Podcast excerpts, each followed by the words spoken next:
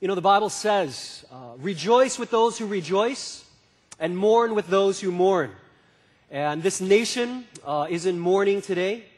No matter what your political views are, or no matter how angry or upset you might be at the course of events or things that influence different things, uh, I think it's a day to mourn uh, for this nation uh, at the loss of its former leader. And in light of the suicide of poor, uh, former um, South Korean President Roh yesterday morning, I did feel led to address this issue a bit today. It's an important issue, again, that has affected this whole country. And as I've been talking here and there with different people who are involved in the government, they are uh, concerned uh, because they feel that this will really have a ripple effect far greater than anyone can imagine right now. And again, there is the initial shock and surprise that everyone goes through when they first find out the news, as I'm sure you felt and I felt. Uh, but also, what I found interesting is another reaction. After the initial shock and surprise wears down, the second reaction that I found to be prevalent for so many people yesterday was the reaction of, not again. Not another suicide. Him too? And we hear of suicides just dominating the news in this nation across the board. You know, suicide is the fourth leading cause of death in this country. And uh, if you guys have ridden the subways these days, you'll see more and more subway stations are building those new walls. And the reason why they're doing that, instead of having that open space, is to cut down the number of suicides that people have of throwing themselves in front of a train. That's one of the reasons why. Um, and I, I feel and sense that there is a strong spirit of despair that has plagued this nation. And we need to pray against it. Amen? You know, the World Health Organization figures showed several, a few years back that South Korea's suicide rate was almost 24 suicides per every 100,000 people. And that is more than double the rate of 1985 when there was only nine per every 100,000. To give you a little bit of a comparison, in the United States, the rate was, has stayed pretty consistent for the past several years at a, roughly about 10 to 11 per every 100,000, and Germany at about 13. The other thing that I've discovered in doing some research upon this, this effect of suicide and the causes of it in this nation is this internet saturated nation of Korea. You know, we are the most wired country in the world, South Korea is.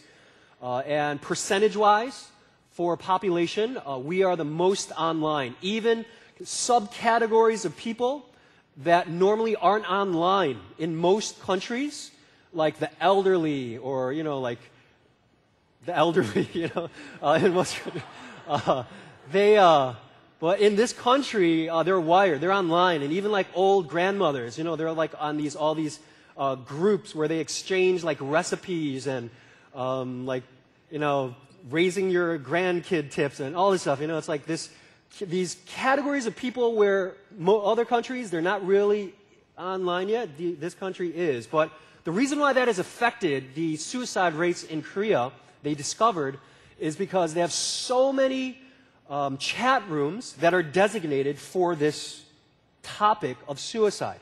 How to do it, ways to do it, the most pain free, quick ways to do it. Um, and also, they have community groups uh, in this nation uh, where within these chat rooms they encourage each other when people who tried to commit suicide, they kind of backed out of it last minute. They created these groups so that they could make a pact and when they will do it together so that they won't feel alone when they're taking their own lives. And that, as I was reading these things, my heart kept breaking for this nation over and over again. You know, for many people in this world, for a lot of people in this country, one thing that their lives are marked by is guilt and shame. You know, these are heavy, heavy burdens to carry in this world the load of guilt and of shame. You know, just for today, I want to define, as I was reflecting on these terms of guilt and shame, I want to define guilt as this feeling the weight of your mistakes realizing that yes, you messed up. And we've all felt that. We felt the guilt, the weight of it, realizing that yes, I messed up. But also, this country is plagued because of its past religions, past worldviews, especially in this Confucianistic culture, shame is one thing that permeates this land. You know, when I was doing my doctorate thesis on preaching, I did my paper specifically on the past influences that Confucianism, Buddhism, and all these other worldviews played in Christian, Korean Christian preaching, even today. And as I was doing these studies and researching, interviewing pastors and all these things, I realized it's still so deeply ingrained within the society. This thing called shame.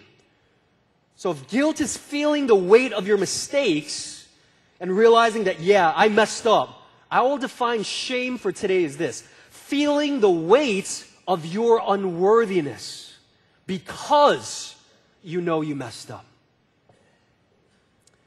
You know, yesterday's suicide, I think it shocked the whole world. And no matter your political views, I think it is a tragedy.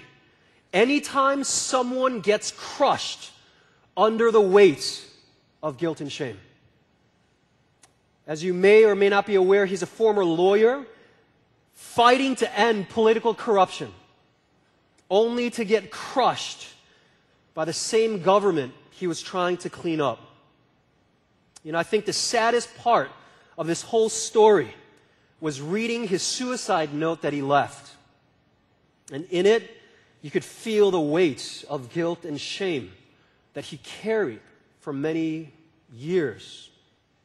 I want to read for you a portion of his letter, but also a portion of his final words on his website and also in some interviews before he did pass.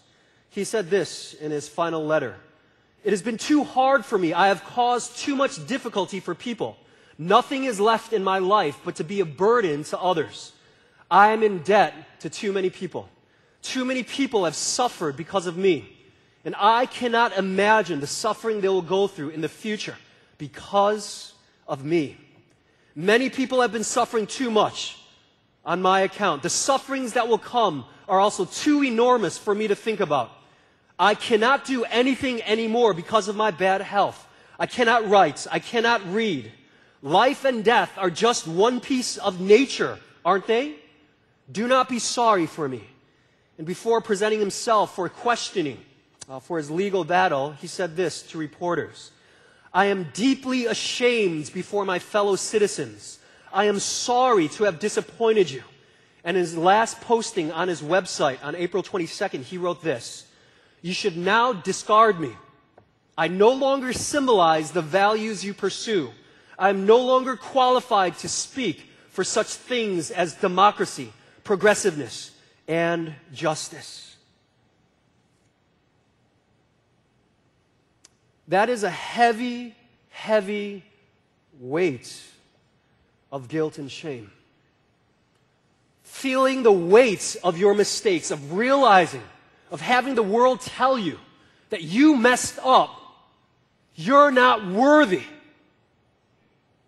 And you know it too.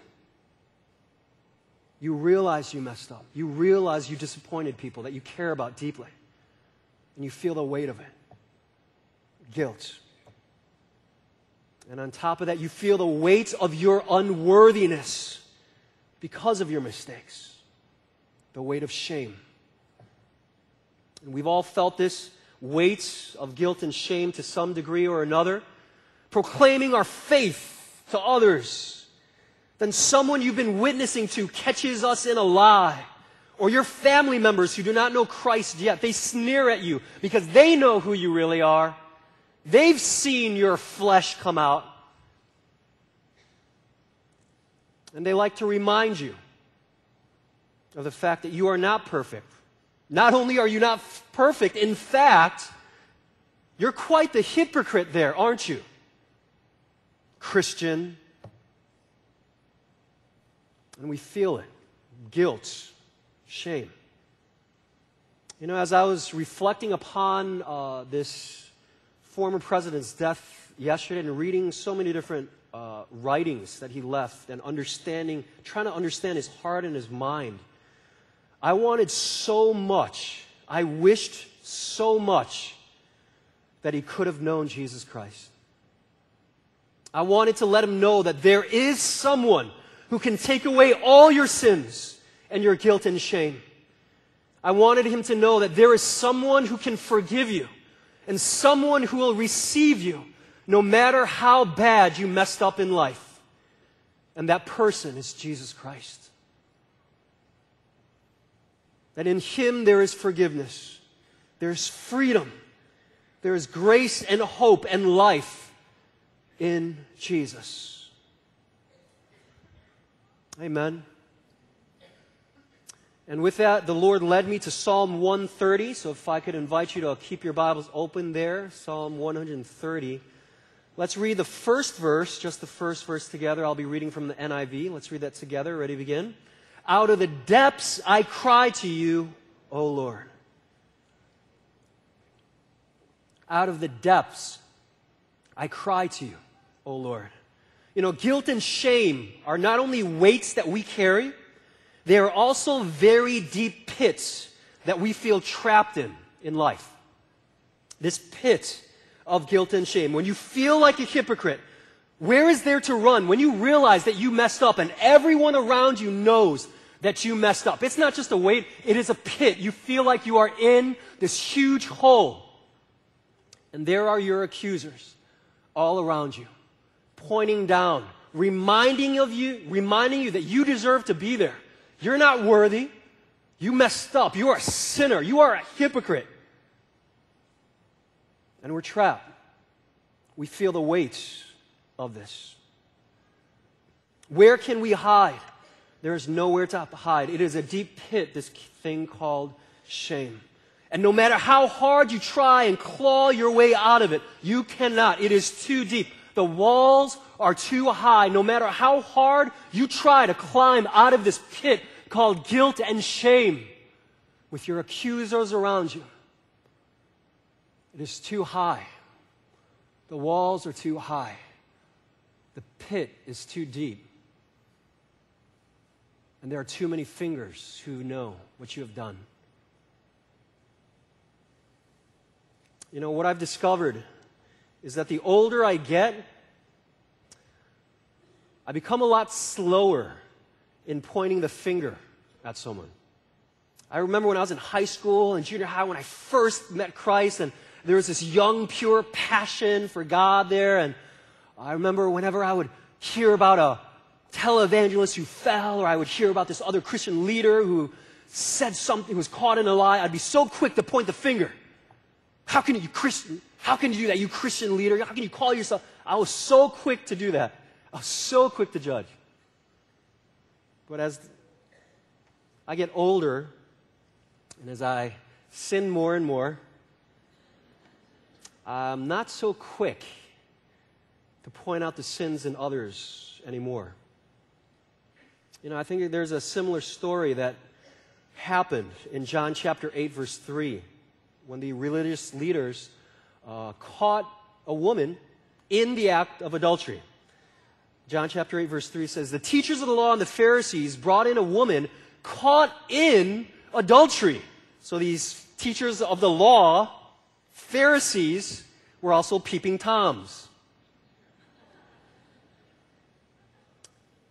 And they bring her, caught in the act while in adultery. They grab her. She probably didn't have time to get her clothes. Probably grabbed a blanket. That's all she has. She is standing before Jesus and all these other people in broad daylight in public. And there she is standing. She knows she messed up. People caught her in this. Where's the guy? That's a good question. They made her stand before the group and said to Jesus, Teacher, this woman was caught in the act of adultery. In the law, Moses commanded us to stone such a woman. Now, what do you say? They were using this question as a trap in order to have a basis for accusing him. But Jesus bent down and started to write on the ground with his finger. And when they kept on questioning, come on, Jesus. I thought you were a follower of the law. People see you as a religious leader. Come on.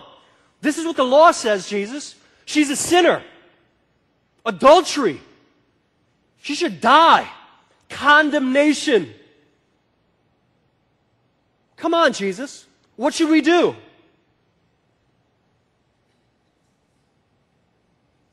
And when they kept on questioning him, he straightened up and said to them, Okay, if any one of you is without sin, let him be the first to throw a stone at her. He stooped down and he wrote on the ground again. At this, those who heard began to go away one at a time, the older ones first, until only Jesus was left. With the woman still standing there, Jesus straightened up and asked her, Woman, where are they? Has no one condemned you? No one, sir, she said. Then neither do I condemn you, Jesus declared.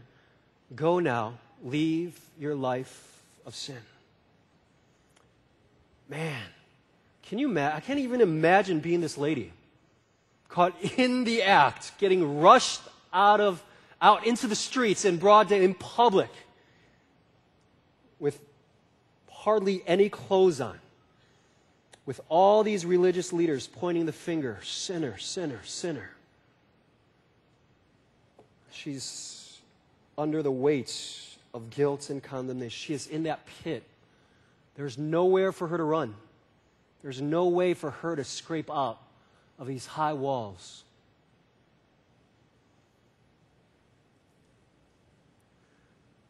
What do we do when we are in the depths of our sin and shame? What do we do when we realize we've messed up?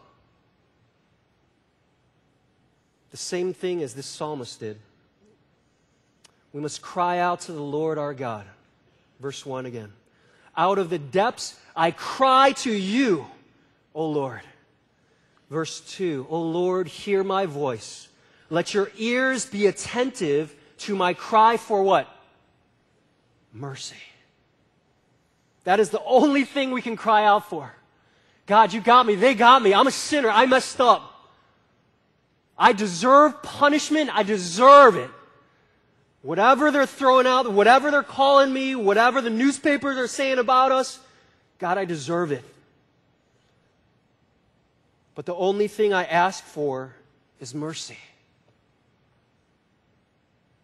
Not getting what I deserve. I deserve it. Well, God, I ask for mercy to withhold what I deserve because I messed up.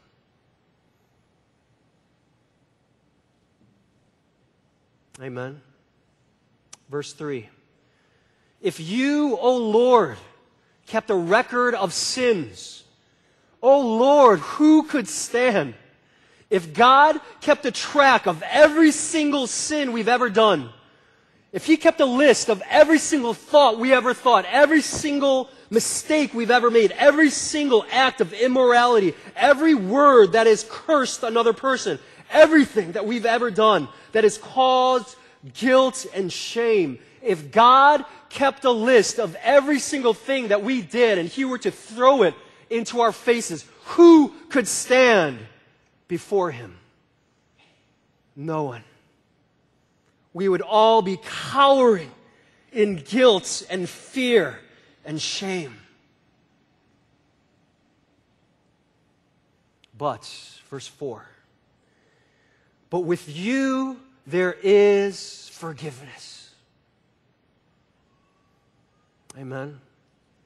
You see, with Christ alone, there is forgiveness. Jesus, there is hope for those who are weighed down by guilt and shame. In Christ, there is forgiveness. Jesus Christ can set you free.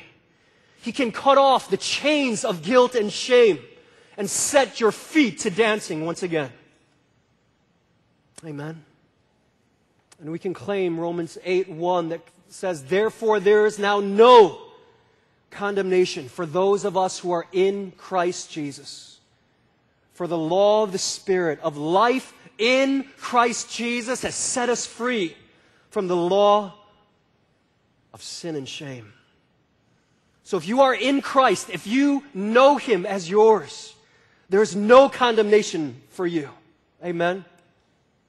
That is our hope. We do not need to cower, for there is forgiveness. Your sins can be wiped away and clean forever. Verse 4 But with you there is forgiveness, therefore you are feared. Now that's kind of an interesting way to respond after declaring his forgiveness. Now, we do not have to fear him because we're, we're, we do not fear him because we're scared of judgment, but we fear him in great reverence for his almighty power. That at one word, the world was created. At one word, our sins can be wiped clean, and you can hear the word forgiven over your life. And that is God's word for you today. Amen. It is forgiven. You see, the world will throw certain words at us sinner, hypocrite, unworthy. But it is the heart of God today that declares the one word that overrides those lies of the enemy, and that is the truth of His word that when you are in Christ, you are forgiven, that you are clean, that you are mine, that you are my child, and I love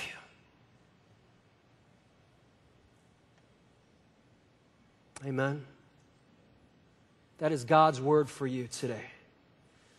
Verse 5 I'll wait for the Lord, my soul waits, and in his word I put my hope.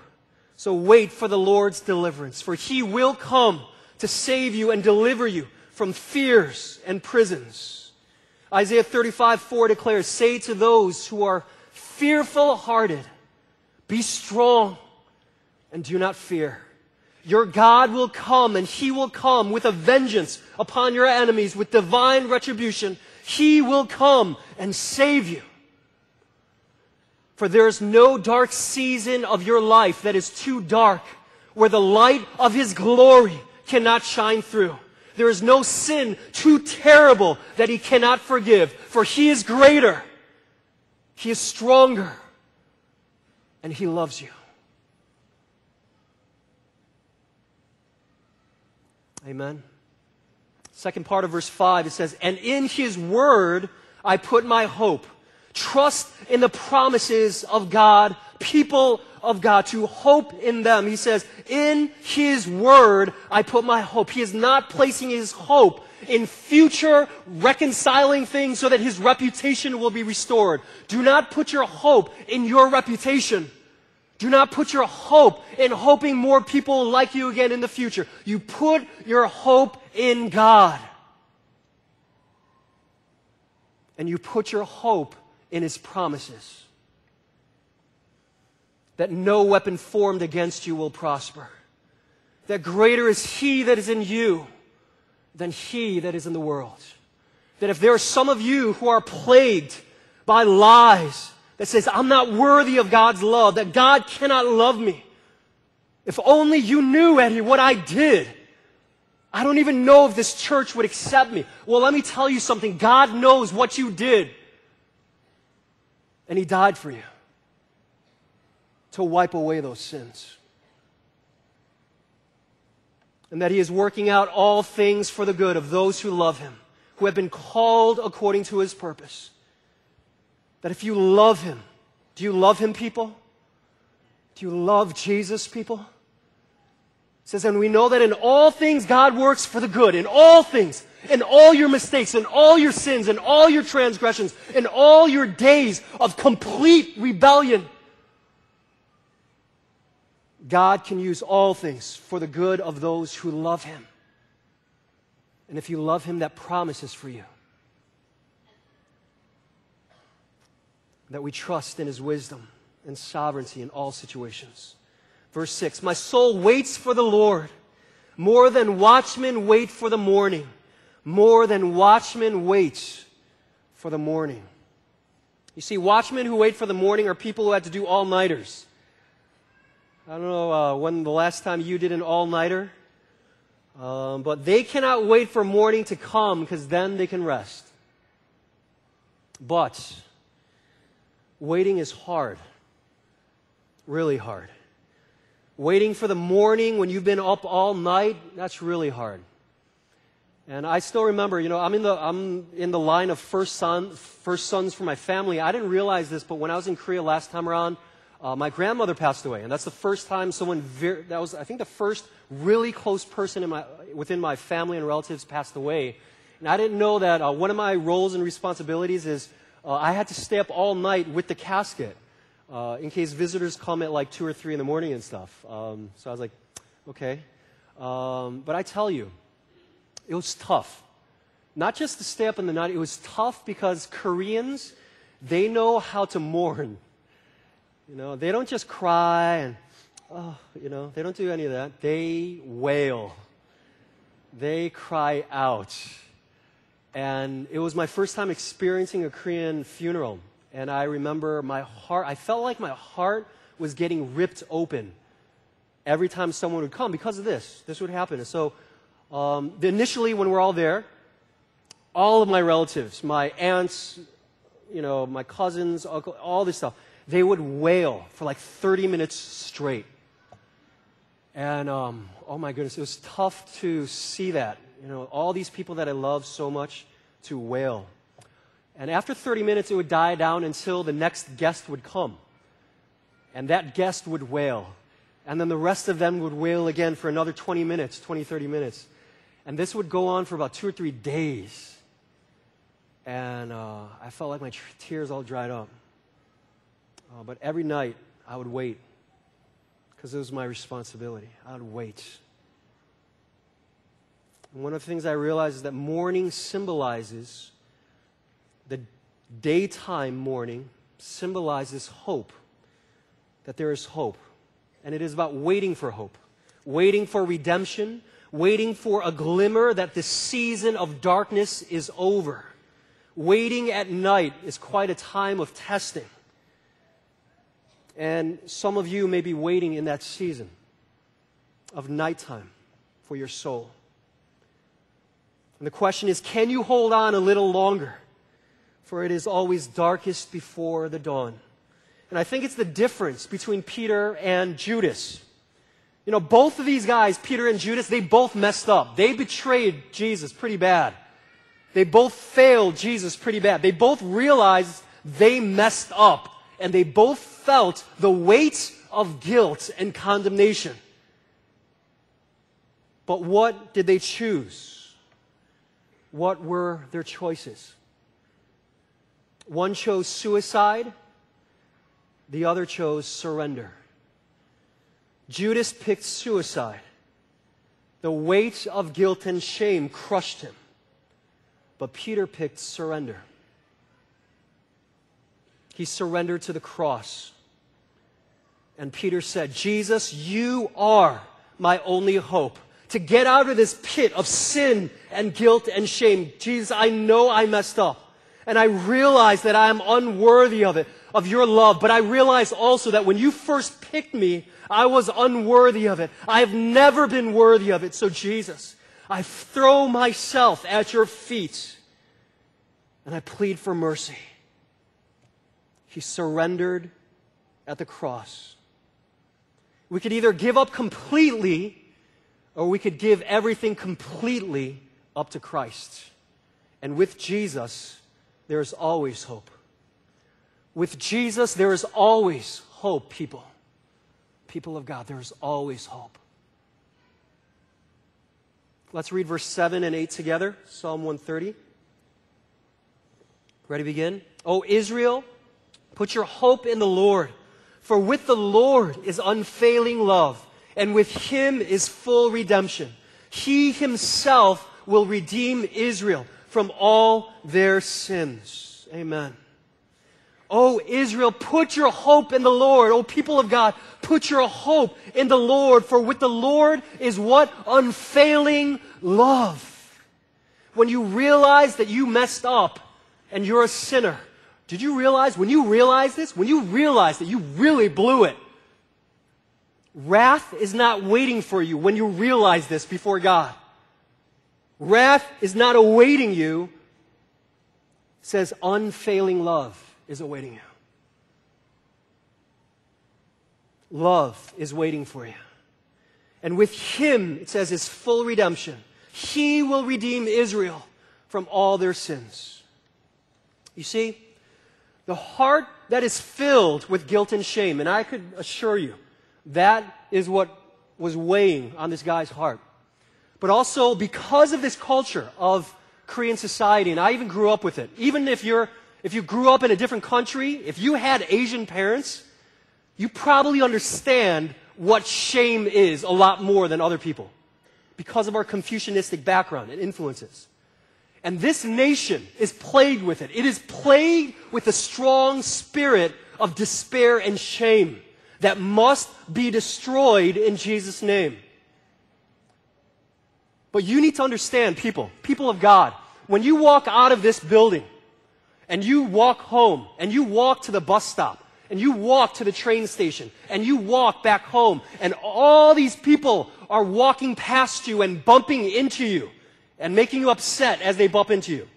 And as you see this and as you are waiting for the train and you see all these hordes of people, chances are very highly these people, these hearts have also been weighed down with guilt and shame from their parents, from their grandparents. Why aren't you married yet?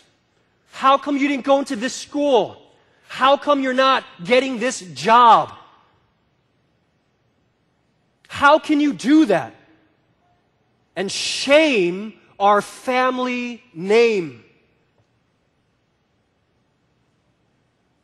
I actually know of people whose parents encourage, this is horrific, whose parents encourage their children to commit suicide because they shamed their family name. You see, the heart that is filled with guilt and shame. And again, chances are the people you walk by, even the people you're sitting next to you right now, that is in their heart. That is plaguing their heart. Guilt. Yeah, I messed up. My parents remind me of that all the time. Yes, I'm unworthy. People remind me of that all the time. Yes, I'm a sinner. I know I'm a hypocrite. The heart that is filled with guilt and shame is always asking, is there someone in this world that will love me despite knowing all the wrong that I've done? Is there someone in this world that will receive me even though I've messed up? Is there someone in this world that will accept me just as I really am? If you really knew what I did, Eddie, if you really knew the past that I came from, Eddie, You'd kick me out of this church. You wouldn't let me lead in this Bible study. Is there someone in this world that will receive me if they really know everything I've ever done? And God's answer to those questions today is a resounding yes. I do. I will receive you. There is someone who will receive you just as you are. There is someone, no matter how filthy and perverted and grotesque your sins are, and no matter for how many years you have been in blatant rebellion against God and sinning against His name and profaning the name of Christ upon which you bear as a Christian, and no matter what you have done, God is saying to you today, yes, there is someone who will receive you, forgive you, and love you still. And that name of that person is Jesus Christ.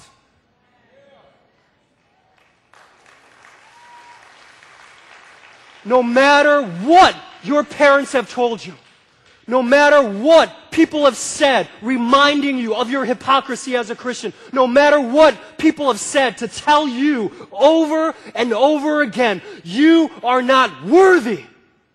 God proclaims with one word, forgiven, my child, worthy, because of my son. Because the blood of Jesus Christ has wiped away your sins, because you are clothed now in the righteousness of Christ. You are worthy not because of what you have done. You are worthy because of what Jesus Christ has done upon the cross to wipe away all your sins. He is greater, He is higher, He is stronger than all your sins. And He wants to set you free today. He wants to set your heart free. He wants to bring healing to your heart today. I know there are some that the words that I've spoken today, like hypocrite, unworthy, bring back some strong memories of your childhood or previous relationships that you were in. But there is one relationship to live for. And there is only one love relationship that will restore your soul. You see, this kind of grace and acceptance will not come for all you single people out there, this kind of grace and acceptance. One day, will I find someone that will love me just as I am? That answer to that question, will you find, it will not be found in finding a marriage partner. That is not the answer for your heart's desire. It will not be found through dating a boyfriend or girlfriend. It will not be found through a friendship. That kind of heart restoring relationship filled with love and grace and mercy is only found through one relationship, and that is the love relationship with Jesus Christ. Christ alone can give you that kind of acceptance. You see, this is the gospel that this world, literally, this country, this nation of South Korea, literally, this is the gospel message that this nation is dying for.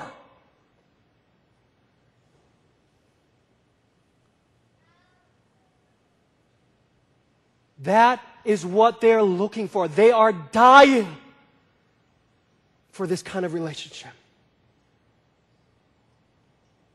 And that is why we need to bring the gospel to this nation. Amen. Instead of judging this culture, instead of judging this nation, we need to love them and bring grace to point them to Christ in this nation. Amen. He will receive you, and that is God's promise for you as well.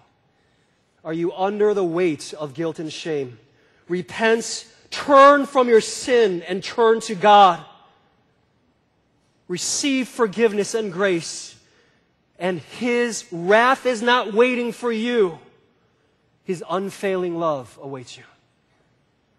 But also, as a way of application, the Bible also tells us to pray for your leaders and for all those who are in authority. And let us pray today for God to bring comfort for the Roh family who are surviving his death. And let us pray that if they do not know Christ, that the gospel will be known in that family and for the rest of this leadership in this government.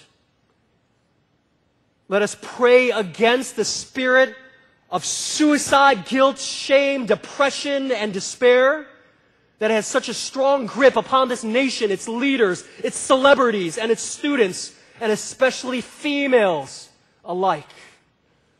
Let us pray for healing to begin.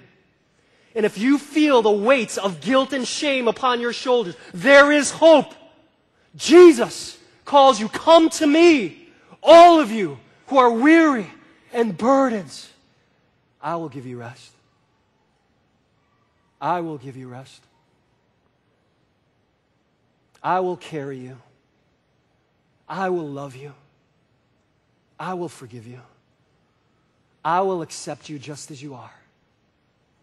Because I made you and you are beautiful to me. I will receive you. I want you. I died for you, and you're mine.